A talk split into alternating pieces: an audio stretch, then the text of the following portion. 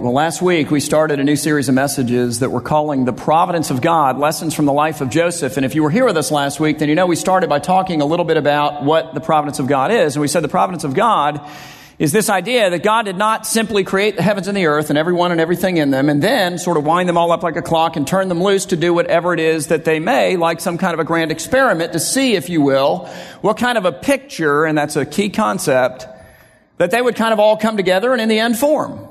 But instead, the providence of God is this idea that God started with a picture in mind, and it's His picture. In other words, He decided on the front end exactly what it is that He wanted everyone in the heavens and in the earth to see on the back end in the final analysis, and then with that picture in mind, He created. He created the heavens and the earth. He created everyone and everything in them, like so many little pieces of this giant jigsaw puzzle of this picture, if you will, that God wants in the end for us all to see. And then, having created all things, He stepped into it. And He stepped sovereignly into this creation. And He began then to proactively and sovereignly order and ordain and govern and direct and decree and, you know, I mean, all of these different things, if you will, absolutely everyone, including every one of us, and absolutely everything, including everything that happens in every one of our lives, toward the creation of this picture that he's making.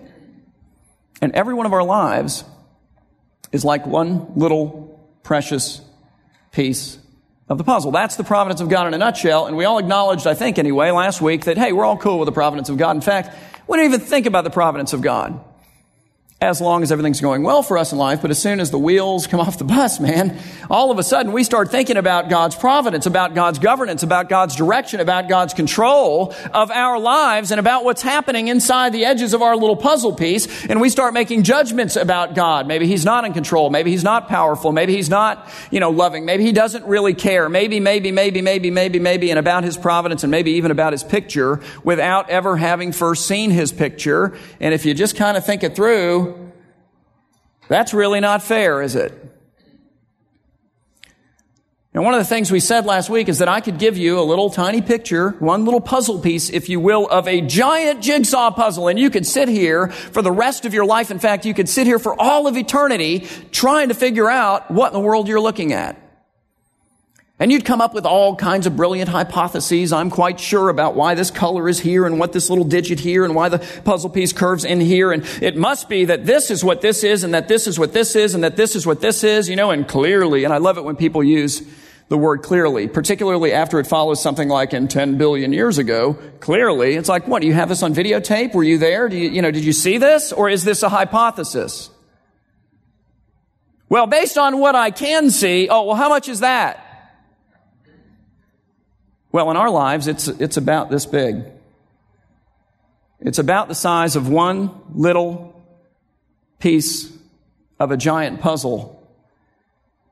We can't really understand completely, fully, properly everything that happens to us in this life, guys, until we see how God takes this little puzzle piece, which is our life, and he plugs it into his big picture. And then that's going to be like a major aha moment. In fact, it's going to be a series of aha moments where we go, oh, that's what that was all about. And that's why that color is there. And that's why it curves in here. And that's what, and I thought it was about this. It had nothing to do with that or I couldn't figure it out. And now I see it. My imagination was so small that I couldn't imagine that it could possibly be good. But you know what? It is good. In fact, it's beautifully good.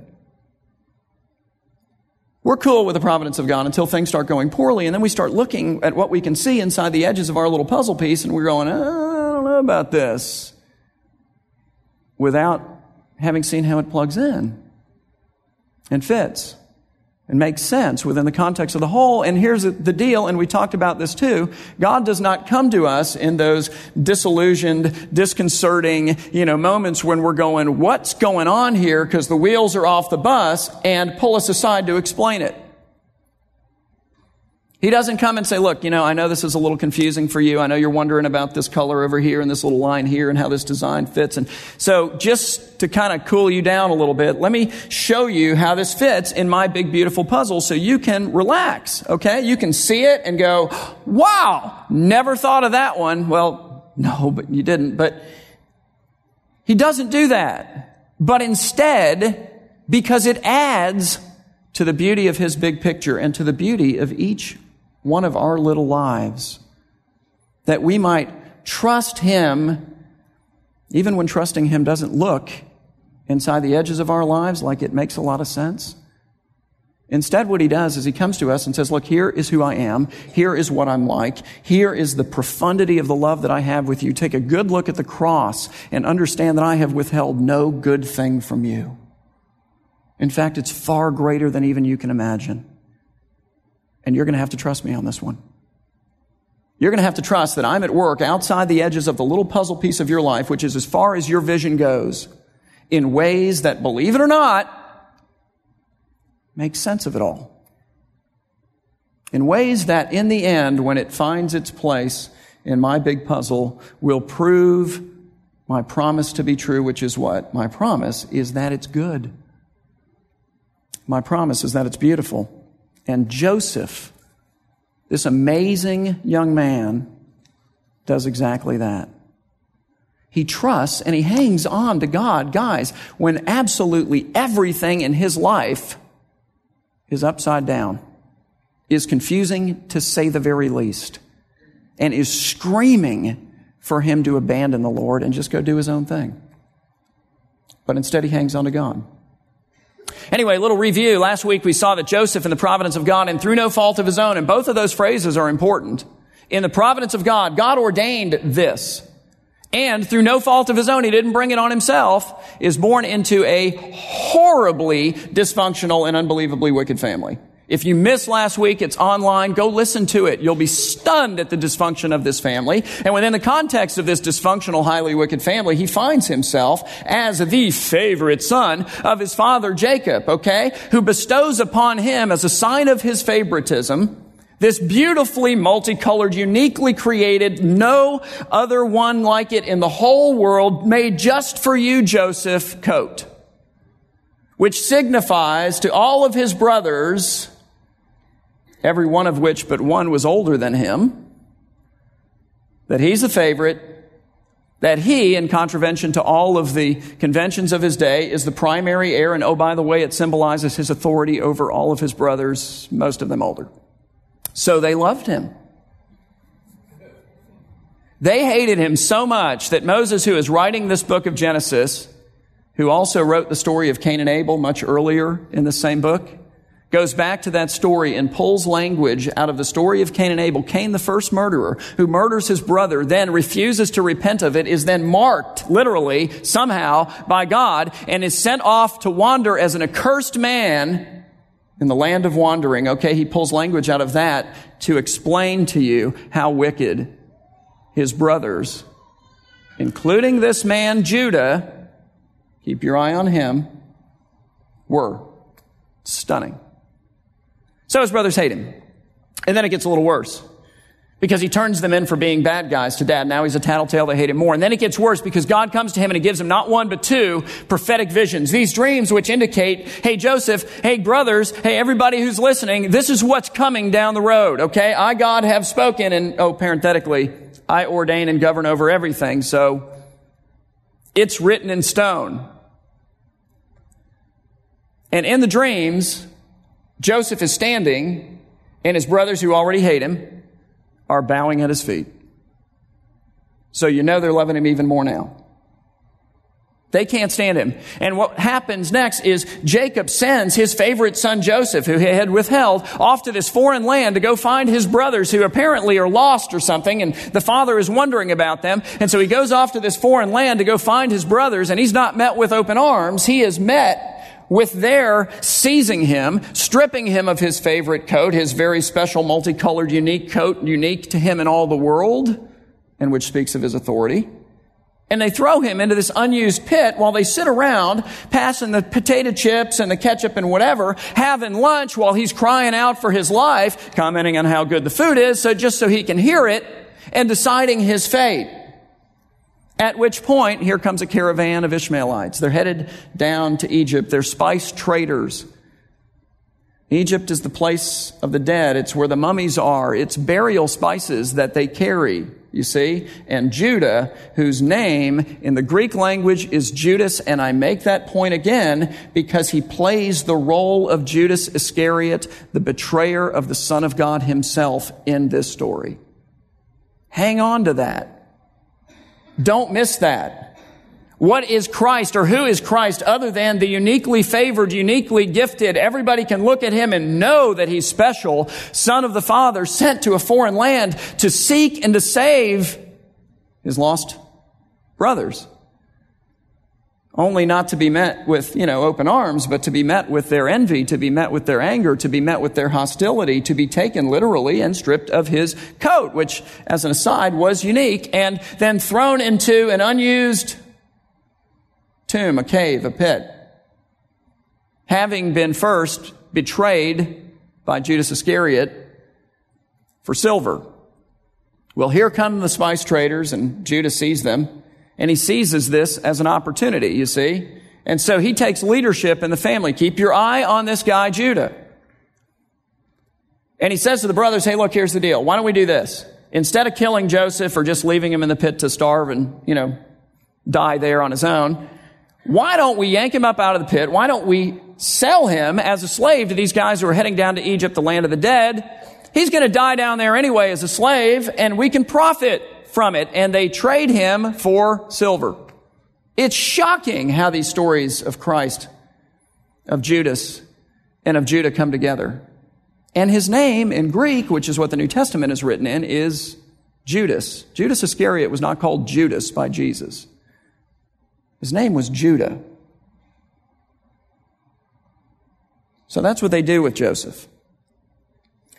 And Joseph, where we left off last week, heads on down to Egypt. You'll recall he's sold as a slave into the household of a very powerful and wealthy Egyptian official, a man whose name was Potiphar, while his brothers head home. And on the way home, they take his unique only one of a kind made just for Joseph tunic, and they kill a goat and they dip it in the goat's blood, and then when they get home, they present, Judah and his brothers present this tunic to his father, and listen to the language. It's very important you'll hear it again.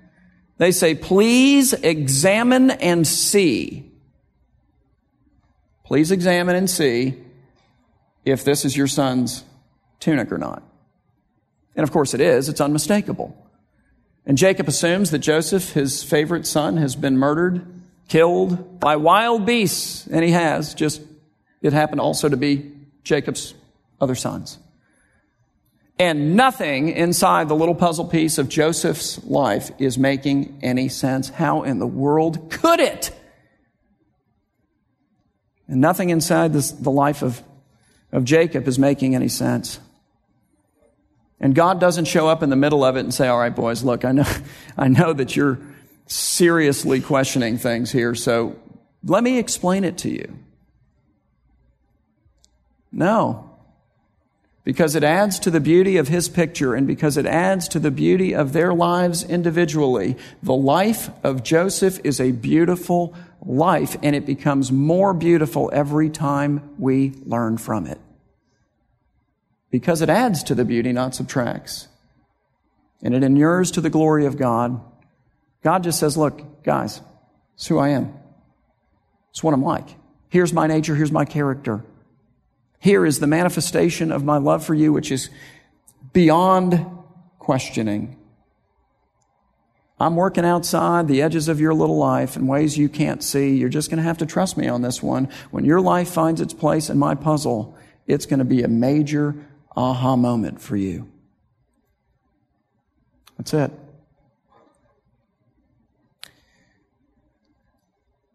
And that's exactly what we'll see Joseph do in chapter 39 this morning. But before we get to chapter 39, we got to deal with chapter 38, which isn't about Joseph. It's about this other guy that I keep telling you to keep your eye on. It's all about Judah. It covers like 20 years in this guy's life. Whole chapter dedicated to him. Judah, who's already been compared to Cain. Judah, who's already been compared, well, to Judas Iscariot. Judah, who together with his brothers, and maybe as the spokesperson, we don't know, took the tunic of his brother, dipped it in blood, presented it to his father, and said, Please examine and see if this unique item is your son's. Chapter 38 deals with Judah, and you're meant to compare it with chapter 39, which deals with Joseph. Look at what both of these guys do. And notice the difference. Genesis 38, beginning in verse 1, it says, And it came about at that time that Judah departed. Now, actually, what it says is that it came about at that time that Judah went down. There's a difference, and it's an important difference.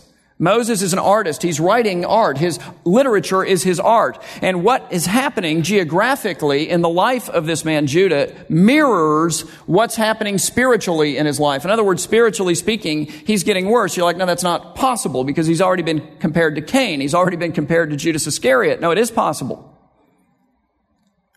It is possible. And he's getting worse. He's going down, it says, from his brothers. So he's leaving the family of God, the household in which salvation resides alone.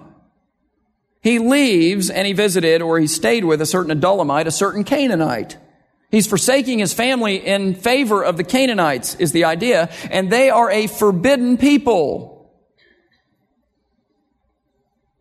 Came about at that time that Judah went down from his brothers and visited a certain Adullamite whose name was Hira, and this guy is like his very best friend. And to visit or to stay with, to share the table in the ancient Near East is to identify with intimately. It's to say, I'm one with this person. I receive him. He receives me.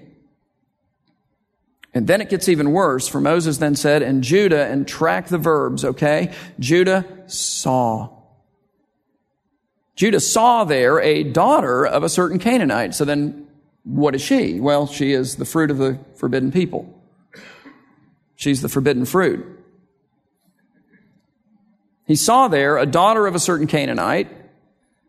Her father's name, the Canaanite's name, was Shua, and he took her. Do you hear that? Because that ought to sound familiar because now for the second time in the story, Moses is going back earlier into the book of Genesis and he's again borrowing language from another story, which he is here applying again now to Judah and to what he does here. If you go back to Genesis 3 verse 6 to the story of the fall of man, it says, when the woman, uh-oh, saw Saw what? That the tree, what tree? The forbidden tree. The one that God said, don't eat the fruit of this one.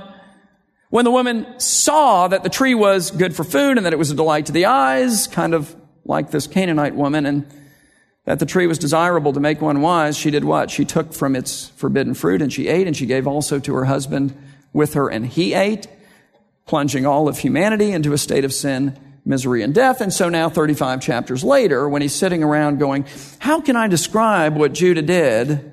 Oh, I know. He borrows from there. Judah saw there a daughter of a certain Canaanite, the fruit of the forbidden people, whose name was Shua, and he took her and went into her. So he describes their relationship, and it's purely sexual. And sexual temptation and sensuality and all that really then becomes the theme for the rest of chapter 38, but not just 38, also 39. And so we see Joseph and how, or Jacob, or Judah, I'll get it eventually, and how he deals with it. And then we see Joseph and how he deals with it. Even when nothing inside the edges of his puzzle piece life makes any sense. So Moses takes this idea of sexual temptation and he uses it to demonstrate the difference. It becomes his teaching tool. And so Jacob, or, or Judah rather, takes this woman and he has not one, not two, but three sons with her, the first of which, just like his dad, marries another Canaanite woman. Her name is Tamar. You might have heard of her. She's really famous. Keep your eye on her. But his first son who marries Tamar is such a wicked guy that something unprecedented in the Bible up until this moment happens, and that is that God, it says, killed Judah's oldest son. So that's interesting. And that leaves this woman, Tamar, who had been married to his oldest son and was therefore legally entitled to carry on the seed as the oldest son was the primary heir of the father, to carry on the seed of the line of Judah. It leaves her as a widow. She has no children at that point, and so now Judah is kind of in a tight spot because what he is now obligated to do is to take his second son and to marry son number two off to this woman Tamar, which is what he does. However, son number two is no better than son number one. Not a great family. And son number two realizes that if he impregnates this woman Tamar and she has a son, then what's going to happen is that child that he enables her to have by impregnating her will receive the inheritance that his dead older brother was supposed to get. And that's the lion's share of the inheritance. So son number two figures out pretty quickly that if he impregnates this woman, she has a boy, it's to his severe financial disadvantage. And so he's willing to use her for sex, but he's not willing to impregnate her. I'll leave the details to the scriptures, which are far less modest than we would, you know, like at times. You can read about it at home. But the point is, he's no better than his brother, so God kills him too. So now the unprecedented event has happened twice in Judah's family. Not saying a lot about dad.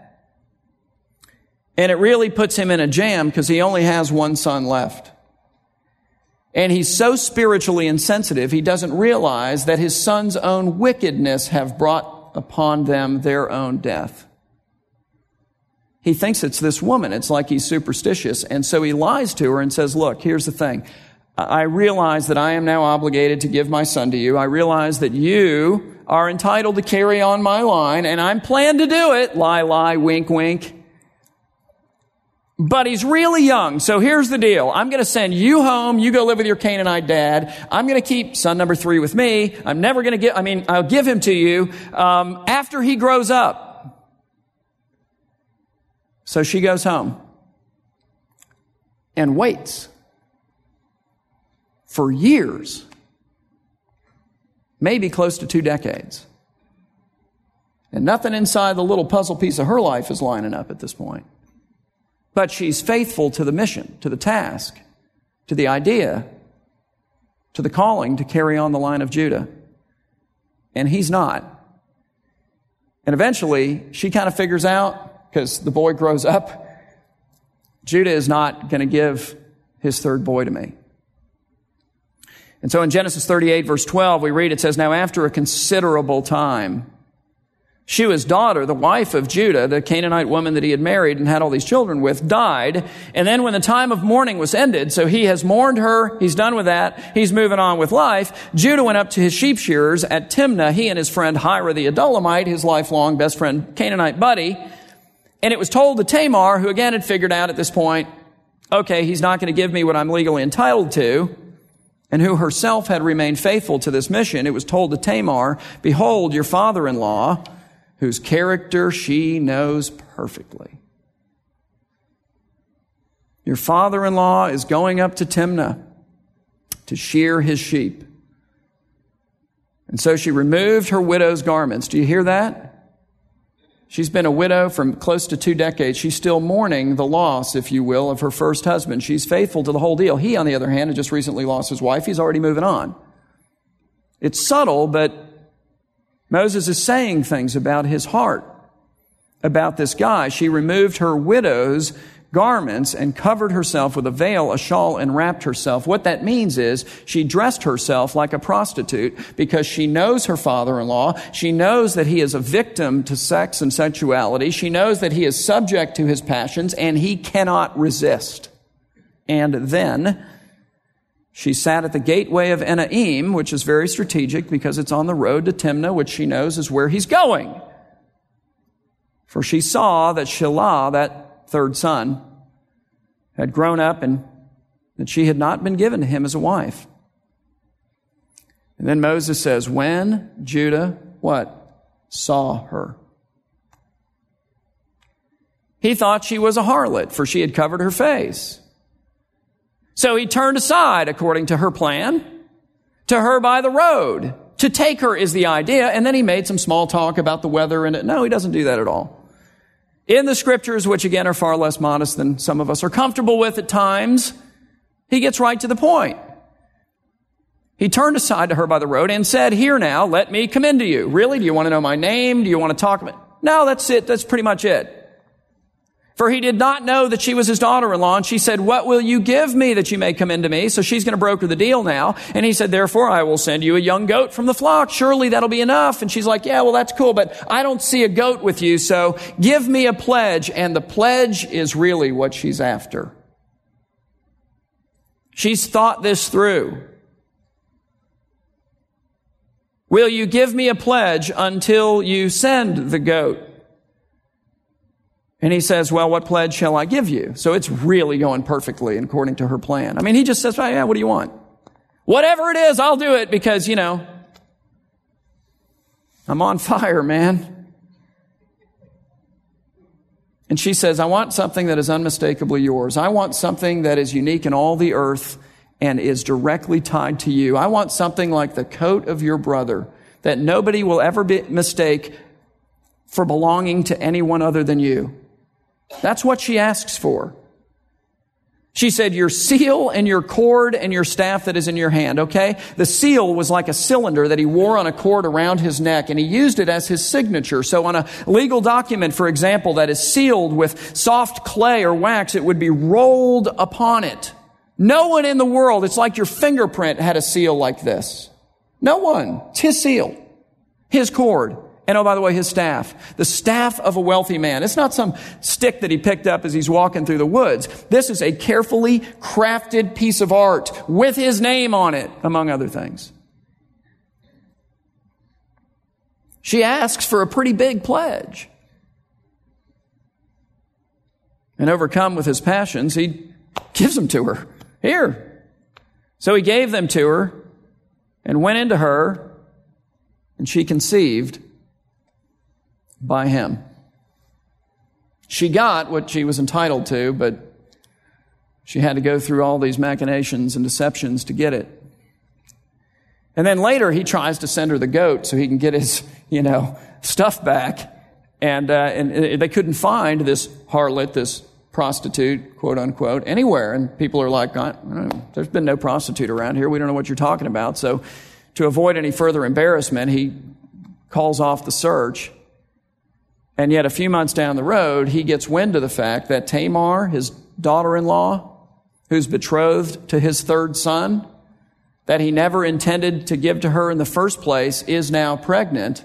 And he sees this as an opportunity to get rid of her, to relieve himself of the, of the obligation to marry off his youngest son to this woman.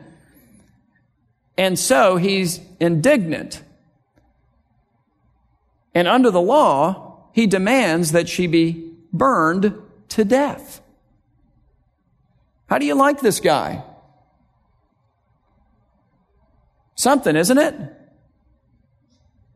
Verse 25, it says, it was while she was being brought out to be burned to death that she sent to her father-in-law saying, oh, and this had to be, I mean, she, you know, there's some kind of enjoyment in this, I have to believe. She says, I am with child by the man to whom these things belong. And then look what she says in the providence of God, because it ought to be familiar language to you. It was very, very familiar to Judah.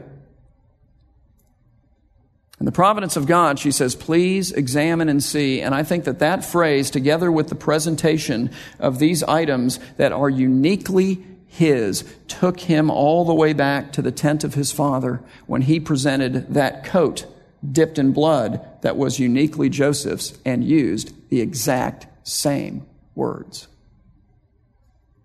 It unmasks him. And he's undone. Please examine and see whose signet ring and cords and staff are these. It's undeniable. Has his name on it. And Judah recognized them. And Judah repented. It's kind of interesting. Judah repented and said, She is more righteous than I. Actually, what it says literally in the Hebrew is, She is righteous, not I. He's saying something about his heart. She is righteous, not I, inasmuch as I did not give to her my son Shelah, and Judah did not have relations with her again. He took her into his household. She bore not one but two sons, they're twins, and he lived honorably with her. And I don't want to give away the climax of the entire Joseph story. We're going to get to it a week or two down the road. But I will tell you that it involves this guy, Judah. God forgives this man. God saves this man. God radically changes this man. God takes this guy and he transforms him from the villain in the story to the hero in the story. The single most significant moment in the entire Joseph story deals with this guy. It's huge, and that should be a great encouragement to all of us. Because thus far, this guy's been compared to Cain, Judas Iscariot, Adam, who plunged all of humanity into a state of sin and misery and death. And yet, this guy becomes the leader and the prince of the family of God. This guy becomes the father of the tribe of Judah through whom Jesus will one day, many generations later, be born. And Tamar, the Canaanite quote unquote prostitute, is the mother. God works outside the edges of our lives, and you know what? He works inside the edges of our lives too, in ways that we ought to see but don't usually. But He's ever at work to bring all things together for good and for His glory, both for Him and for us. And when you plug Judah's little puzzle piece into the big picture, and you're able to do that, the scripture lets you do these things it's showing you parts of the big picture, you see, and the lives of these characters and how they fit, and calling you to believe that your life is likewise. When you plug his little picture in, his little puzzle piece, what you see is that God's grace is big enough to save anyone, for it saves him. But meanwhile, Joseph, whom you're meant to compare this Judah to, is a slave in Egypt. And again, he's working now as a slave for Potiphar, wealthy Egyptian official.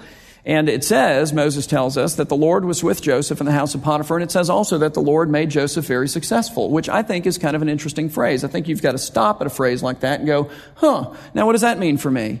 Because I think that our tendency when, is that when we become very successful in whatever it is, be it monetary or whatever, we tend to take credit for it ourselves, don't we? And we forget all about this God who governs and ordains and orders and decrees and, and, and directs absolutely everything, including the production of success in this world. We look at our lives and go, well, you know, I mean, I work hard and that's why. Really? There are a lot of poor people that work hard. Well, you know, I'm very well educated and I'm intelligent. Yeah, well, there are a lot of out of work paupers that are PhDs. The Lord who ordains and directs. He ordains and directs whatever success we have. And in Joseph's case, it was a lot in the house of Potiphar. And Potiphar figures it out. I mean, he, he, sees that, man, everything this kid touches turns to gold. So he very wisely, he's no dolt, takes this young man, 17 years old, and says, you are now in charge of my household. You see the pattern in his life?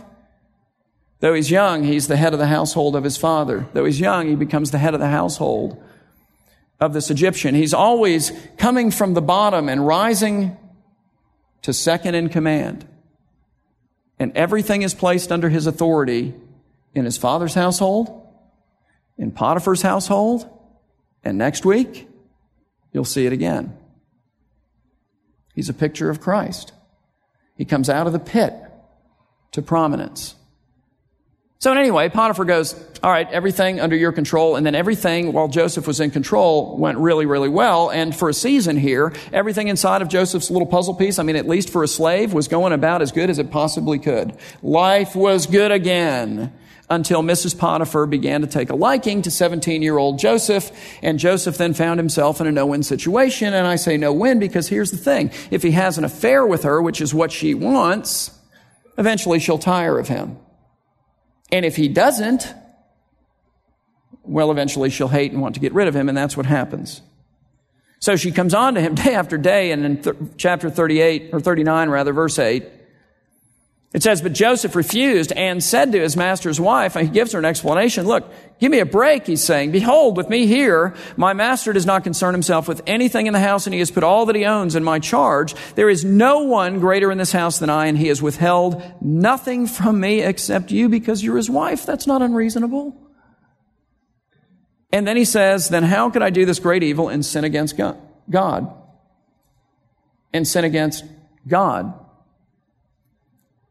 It's amazing. You would almost expect at this point that he would say, and sin against my master Potiphar. I mean, he's entrusted this to me. No, he's still thinking about God and being obedient to God. And what's amazing about that is not that he's 17. It's not that she was undoubtedly beautiful as a wife of an Egyptian official. It's, it's not that dad would never know and he could get away with it. And what's amazing is that he remains faithful and obedient to the Lord, even though if all you can see is what's inside of his little puzzle piece and that's all he could see, it looked like God had been unfaithful to him.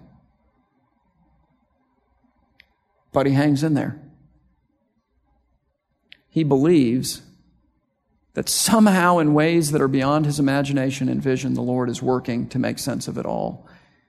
And he remains faithful to God. One of the unmistakable lessons of these stories, as you compare the two, is that you and I cannot allow what's going on inside the little corners and edges of the puzzle pieces of our lives to determine whether or not we're going to be obedient to the Lord. We just can't. I mean, we cannot look at what's going on in our life and go, well, you know what? Hey, God, if that's the way that you treat me, then here's what I'm going to do. Can't do it. Because we forget that we can look at a puzzle piece all day and come up with all kinds of theories. Well, clearly, this is what, no, that's not what it is. How do you know? Until it plugs in. We're called to trust that when it plugs in, it makes a lot of sense. And that's what Joseph does. So he turns her down and she won't be denied. If you know the story, she sets a trap. She sends everybody out of the house so she can be alone when he comes to make his rounds. She knows when he's coming. Dresses appropriately, I'm sure propositions him, he says, no. She actually is so aggressive that she grabs his coat. Do you hear that? Watch the clothes of Joseph. Every time he changes clothes, something significant happens in his life. She grabs his coat, and to get away from her, he just literally peels it off, his outer garment, leaves it in her hand, and runs. What a lesson for how to get away from temptation. A, it comes every single day, just like this woman did. It's unrelenting, and B, run. He runs out of the house, and then, just like Joseph's brothers had done with his tunic, she takes this tunic, this cloak, if you will, and she uses it as false evidence against him. And she claims that he attempted to rape her because she's figured out his, his answer's no. And she wants to get rid of him. And she says, Look here, I've got his coat. It's undeniable, it's his. He'll even admit it's his. And do you know where he finds himself? In Pharaoh's dungeon, the dungeon of the palace. And the word is a pit. He's back in the pit. And he's not there for a couple of days. He's there for years. Years in the pit. And God doesn't show up to explain it all to him. Hey, man, I know this is a bummer. so let me show you what I'm doing here. This is going to be cool because in the next chapter of your life, it's going to be a few years, but when you get there, it's. He just says, Trust me. Joseph, here's who I am. Here's what I'm like. This is my love and care for you. I'm working, man. And when you see the final product, when you see how all of this comes together with all the other pieces of my puzzle, when it makes its place into my big picture, you're going to be really happy and astonished at how beautiful it is. And that's what Joseph does. And that's what we're called to do. See, these stories call us to come to a God whose grace is big enough to save us no matter who we are, no matter what we've done, no matter where we've been. Good grief, it saved Judah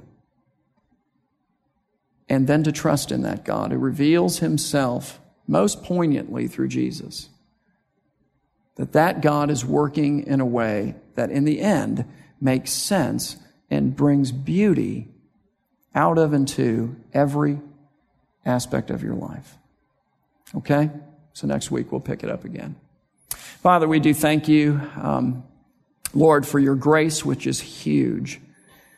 And I pray, God, that you would impress upon us as we come to your word by your Spirit just how gracious you really are. That we might see refractions of the beauty of your grace as we study stories like this in your word, as we talk to other people who have come to faith in you and, and they explain their stories of grace. And I pray, God, that you would make of each one of us a trophy of your grace. That we, like this man Judah, might be made clean, might be forgiven and transformed through faith in the Son of Judah and in the Son of God, Jesus. And Lord, I pray also that you would encourage us in the midst of difficult times now. That you would strengthen us with stories like this, which peel back the veil of heaven and give us some insight into how you work, into how you construct your big picture not just in the lives of these characters, but in our lives as well. They couldn't see it, and yet they were faithful to you. And we can't see it either, at least not in our lives. And yet, Lord, I pray that you would make us faithful and strengthen us for obedience that we might glorify you. We pray all of these things for your glory and for the building of your kingdom in this world and for the furtherance of your big, beautiful picture. We pray these things in Jesus' name. Amen.